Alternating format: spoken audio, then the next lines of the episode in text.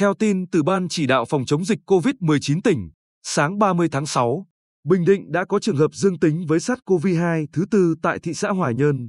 Bệnh nhân nam thường trú tại khu phố 7, phường Tam Quan thị xã Hòa Nhơn là người tiếp xúc gần với ca bệnh COVID-16420 vào ngày 26 tháng 6 năm 2021, được cách ly tập trung tại Trung tâm huấn luyện bồi dưỡng kiến thức quốc phòng an ninh.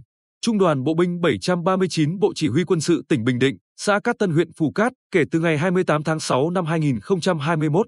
Bệnh nhân được Bệnh viện Đa khoa tỉnh xét nghiệm khẳng định dương tính SARS-CoV-2 vào ngày 30 tháng 6.